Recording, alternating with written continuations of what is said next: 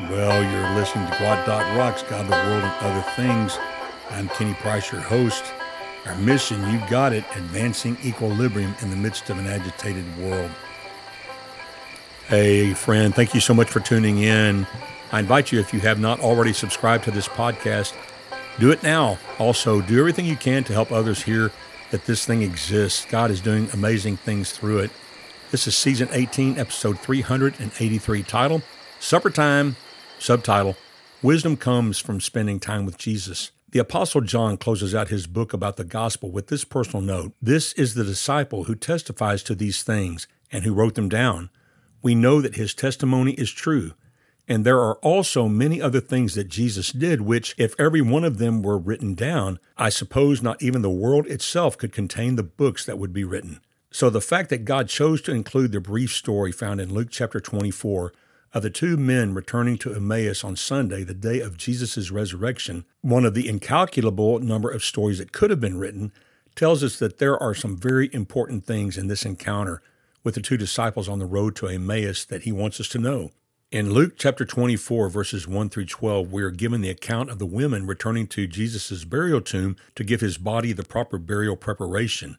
Their discovery of his absent body, the visitation by two angels proclaiming Jesus' resurrection, and the confirmation of the resurrection by Peter, the next scene picks up in verse 13 of the account of two additional disciples of Jesus who are disciples in the inner circle and are witnesses to the accounts of these who were at the tomb and found it empty.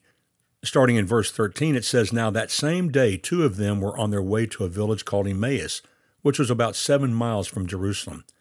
Together they were discussing everything that had taken place. And while they were discussing and arguing, Jesus himself came near and began to walk along with them. But they were prevented from recognizing him. Then he asked them, What is this dispute that you are having with each other as you're walking? And they stopped walking and looked discouraged. The one named Cleopas answered him, Are you the only visitor in Jerusalem who doesn't know the things that happened there in these days? What things? he asked them. So they said to him, The things concerning Jesus of Nazareth, who was a prophet, powerful in action and speech, before God and all the people, and how our chief priests and leaders handed him over to be sentenced to death, and they crucified him. But we were hoping that he was the one who was about to redeem Israel.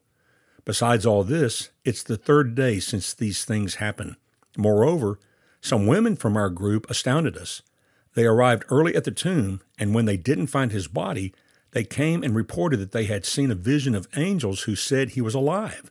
Some of those who were with us went to the tomb and found it just as the women had said, but they didn't see him. He said to them, How foolish you are, and how slow to believe all that the prophets have spoken. Wasn't it necessary for the Messiah to suffer these things and enter into his glory? Then, beginning with Moses and all the prophets, he interpreted for them the things concerning himself in all the scriptures. In verse 28, it says, They came near the village where they were going, and he gave the impression that he was going farther.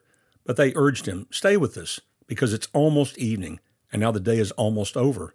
So he went in to stay with them. It was as he reclined at the table with them that he took the bread, blessed, and broke it, and gave it to them. Then their eyes were opened, and they recognized him. But he disappeared from their sight. They said to each other, Weren't our hearts burning within us while he was talking with us on the road and explaining the scripture to us? That very hour they got up and returned to Jerusalem. They found the eleven and those with them gathered together, who said, The Lord has truly been raised and has appeared to Simon. Then they began to describe what had happened on the road and how he was made known to them in the breaking of bread. During their time on the road together, the Lord veiled their understanding so that they did not know the one to whom they talked was the one they were talking about. In those moments on the road, little did they know that their companion and teacher was the best of tutors. The interpreter of the Old Testament scriptures is the one in whom are hidden all the treasures of wisdom and knowledge. Here in this short vignette, the Lord Jesus himself condescended to become a preacher of the gospel, and he was not ashamed to exercise his calling before an audience of two persons, and neither does he now refuse to become the teacher of each of us individually. What an unfathomable opportunity that we can come near to the God of creation and his unique Son and gain the wisdom of the ages that unlocks the door to eternal living. the fountain of youth, for which explorers throughout the ages have searched. Until he is made our source of wisdom, we shall never exercise wisdom leading to salvation, because salvation wisdom is attributed to Jesus, and it's acquired or received only from him. Though Jesus, being the resurrected God man, was able to reveal fresh truth to the two men on the road that day, he could have said, Hey guys, the one you were talking about is me. Well, I just resurrected from the dead early this morning and then go into all the details of his fresh experience. But yet, instead, what did he do? He directed their attention to the written word of God, the Hebrew Bible, which we refer to today as the Old Testament. Jesus showed us by his omniscience, that means his all knowing capabilities, and his example what was the most instructive way of teaching. He preferred to expound on the Old, and by turning to Moses and the prophets, he showed us that the surest road to wisdom is not speculation, reasoning, or reading human books, but meditation upon the Word of God. Wouldn't you like to know all the scriptures that Jesus pointed out that day that teaches about him? He who hid the treasure in the field himself guided the searchers to it. I can guarantee you this, my friend. The Word of God is so deep and vast and full of the holy revelation of God about Himself that you and I will not exhaust the true life treasures that are ours for the possessing if we will take the time to read and study the Bible. With Jesus' ascension back into heaven, we were given the gift of His Holy Spirit, which the Bible says will guide us into all truth.